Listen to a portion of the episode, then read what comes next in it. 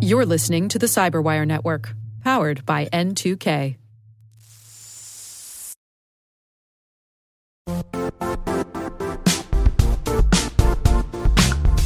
And now, a word from our sponsor, Zscaler, the leader in cloud security. Cyber attackers are using AI in creative ways to compromise users and breach organizations.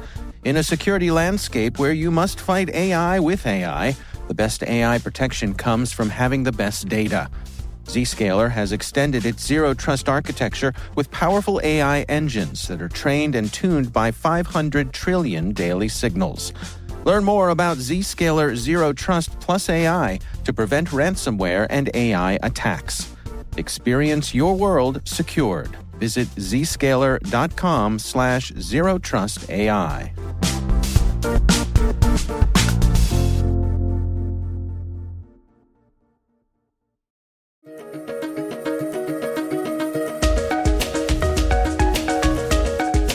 Hello, everyone, and welcome to the CyberWire's Research Saturday. I'm Dave Bittner, and this is our weekly conversation with researchers and analysts, tracking down the threats and vulnerabilities, solving some of the hard problems of protecting ourselves in a rapidly evolving cyberspace. Thanks for joining us.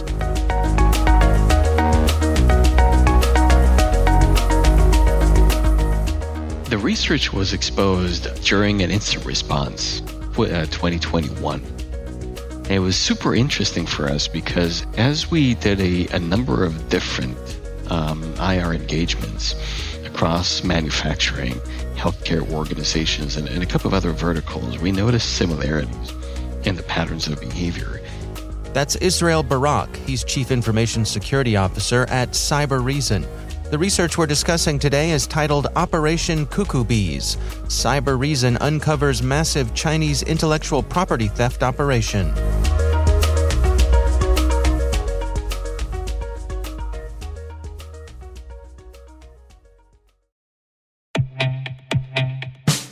And now, a word from our sponsor, Syxsense. Syxsense provides award winning cloud based automated endpoint and vulnerability management solutions to streamline IT and security operations. With its advanced platform, businesses gain complete visibility and control over their infrastructure, reducing IT and security risks and optimizing operational efficiency. With Syxsense, you'll get real time alerts, risk based vulnerability prioritization and remediations, and an intuitive automation and orchestration engine so you can focus on your core business goals. Confident in the knowledge that your enterprise is secure, compliant, and running smoothly. To learn why enterprises choose Syxsense, visit syxsense.com.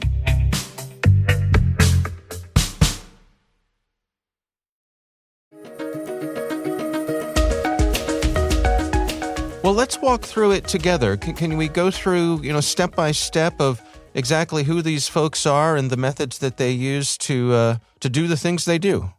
So absolutely, the um, the data that we have basically shows that this uh, this campaign um, that we dubbed Cuckoo Bees, um, and we're uh, we're attributing to a Chinese state-sponsored actor that is uh, that is called uh, Win uh, or APT 41 started at least uh, on 2019 and specifically targeted manufacturers in the United States, in Europe, and in Asia, and specifically in the defense and aerospace, energy, biotech, and pharma sectors, where the operational goal of the campaign was basically stealing sensitive uh, documents, blueprints, formulas, manufacturing related proprietary data.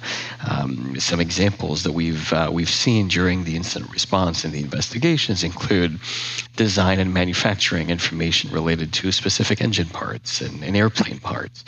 So that was uh, that was the overarching goal of the operation. Well, can we walk through some of the techniques that they're using to get into systems? The first thing that we uh, we identified as we sort of untangled the uh, the process here is that the um, initial access that was done um, was done into these target networks was typically through the exploitation of vulnerabilities in a popular uh, ERP solution. Um, some of these vulnerabilities at the time were known vulnerabilities that were just unpatched by the users of the uh, of the ERP solution. Some of them were unknown um, or zero day vulnerabilities at the time when they were able to compromise that ERP system, they were able to gain that initial access into the ERP system. The next stage was usually to establish some sort of persistence or mechanism that would allow them to uh, kind of keep coming back in and out.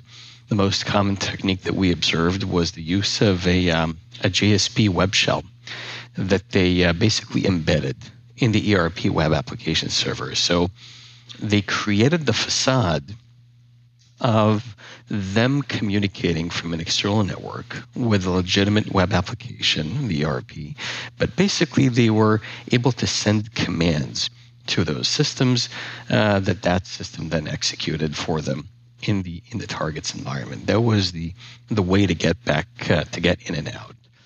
That was uh, the interesting thing for us. I think it's you know we often think about the different ways attackers like Winnti right, or APT 41, are able to find that um, initial access.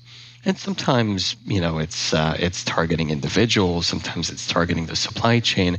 And here, I think we see another common example of how an adversary like that, that is a state-sponsored uh, adversary, is developing um, proprietary zero-day software vulnerabilities that enable them to gain that initial access into organizations where that software is being used. Can you give us a, a, little bit of the background on Winnti themselves? I mean, does, does this align with what we're used to seeing from them? And what sort of tools do they have in their arsenal? It, it, it does align with the overarching method of operation that we're used to seeing from Winnti. Winnti is, uh, is as a group, existed uh, or at least have documented uh, record uh, since at least 20, uh, 2010.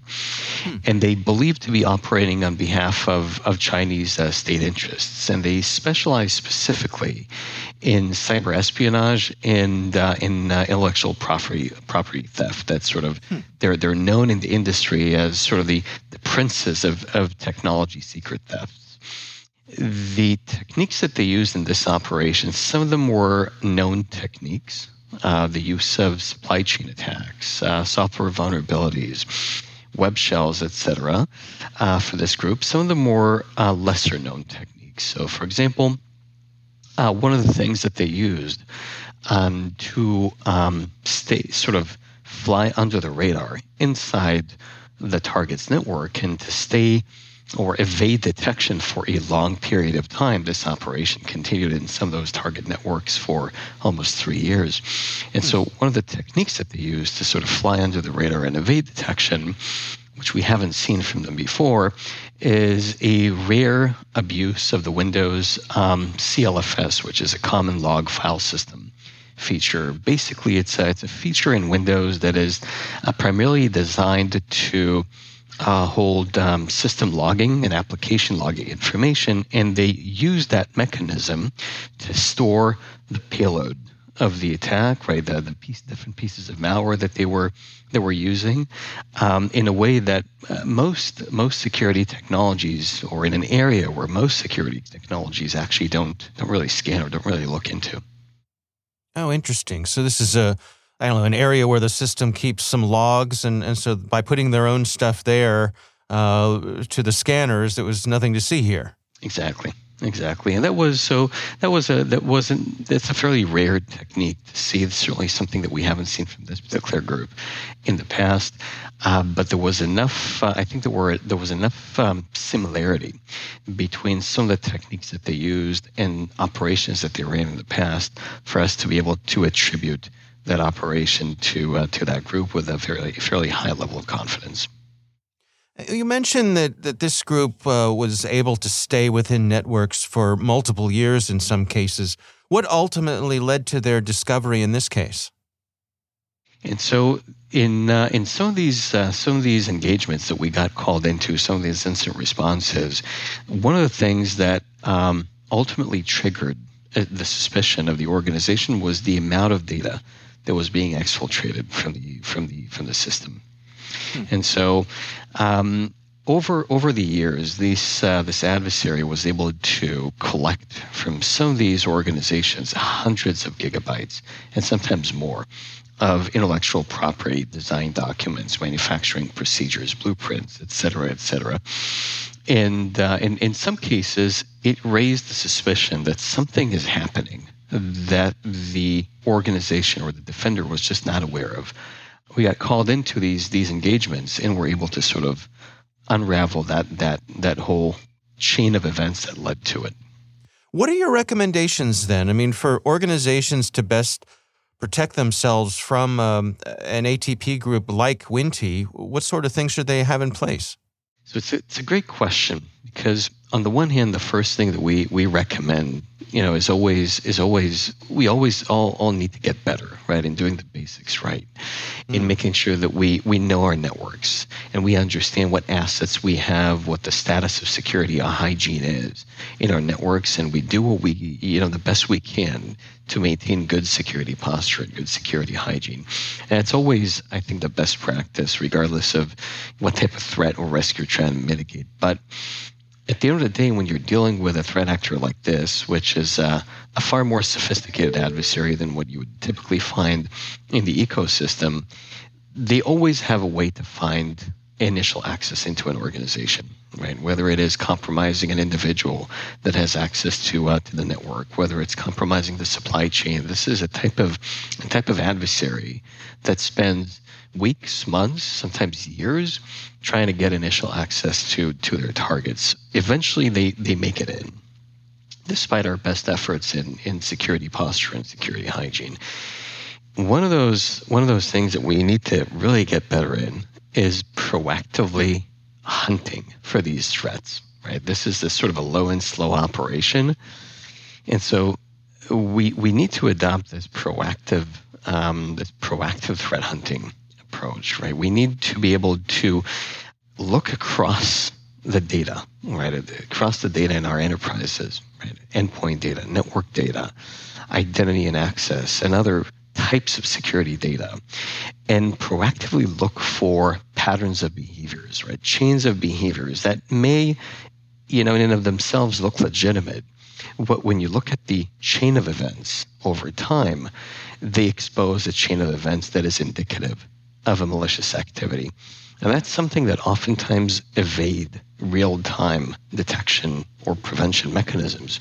But when you adopt a threat hunting mindset and you analyze data and patterns over time, specifically looking at those chains of behaviors, you're able to expose those low and slow operations relatively early in the attack lifecycle and avoid the majority of the impact of them.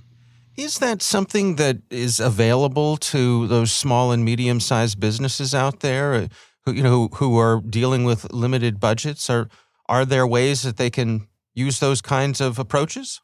There is. I, I think today there are a number of uh, a number of uh, segments in the market that offer these type of capabilities. When you look at uh, detection and response technologies, in the EDR space uh, or the endpoint detection and response space or in the XDR space, the extended detection and response, I think you're seeing a growing number of technologies and solutions that are focused on automating the vast majority of this proactive threat hunting process and augmenting it with people that are experts in analyzing that data and understanding what it means from a threat perspective.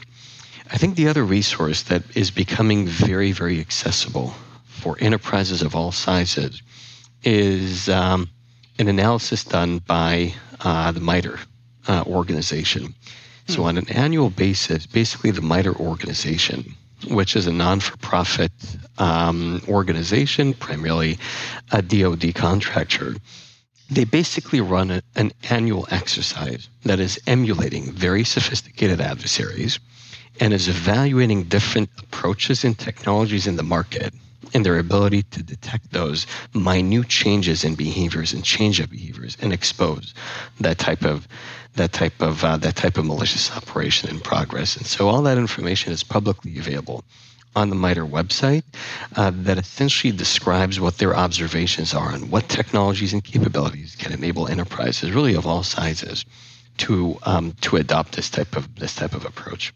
I mean, it really is a, an interesting situation we find ourselves, isn't it? I mean, a, a group like Winnti, they're not going anywhere. They're they're well funded, uh, you know, globally insulated. Uh, it's something that we're going to have to deal with uh, for uh, the foreseeable future.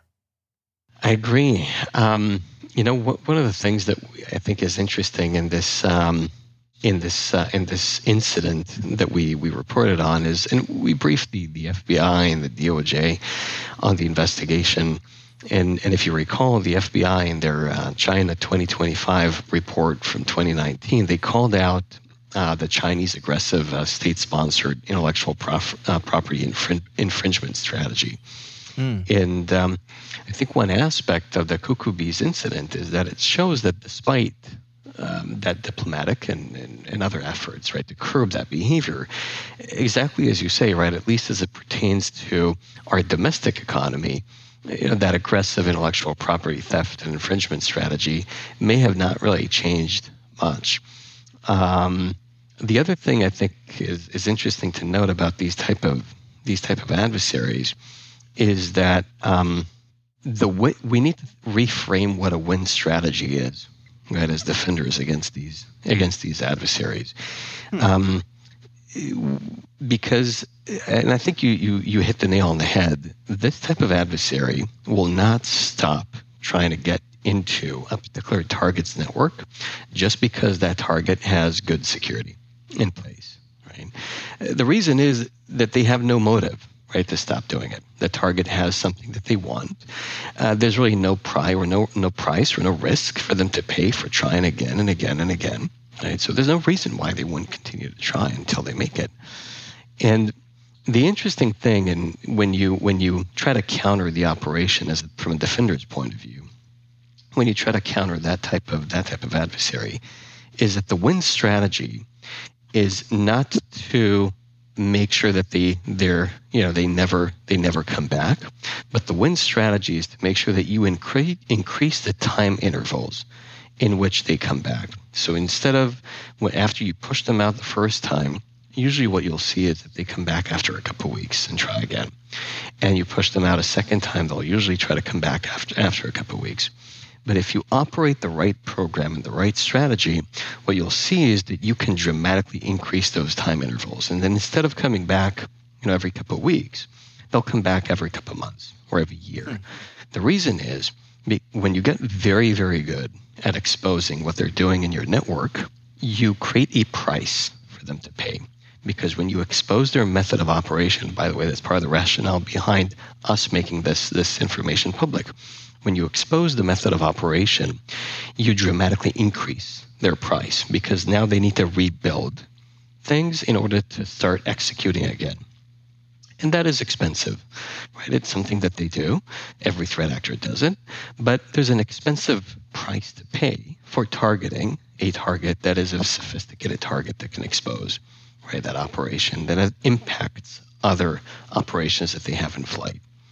And so when you run an effective operation for detection, response, investigation, you're able to create a certain form of deterrence against a threat actor like that that will manifest itself in the increase in the time intervals in which they will come back. They'll make sure to build, be very meticulous in what they build before they come back and try to target the network.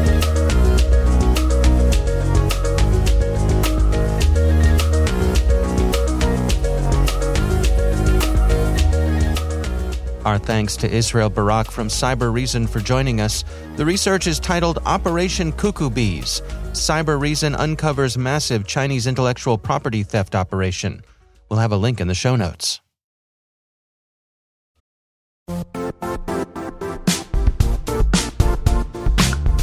Don't struggle to align your organization's cybersecurity with business risk. Get the only solution that goes beyond reacting to threats with vulnerability and risk monitoring. You need the next evolution of MDR, and only Critical Start delivers it. Critical Start doesn't just monitor and respond to threats.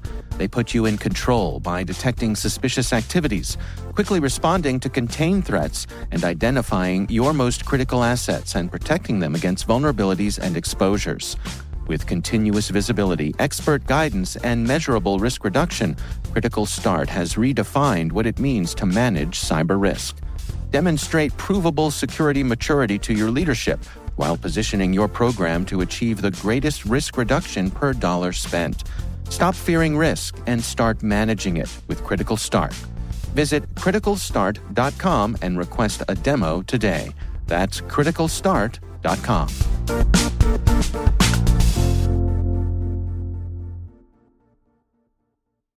The Cyberwire podcast is proudly produced in Maryland out of the startup studios of DataTribe, where they're co building the next generation of cybersecurity teams and technologies.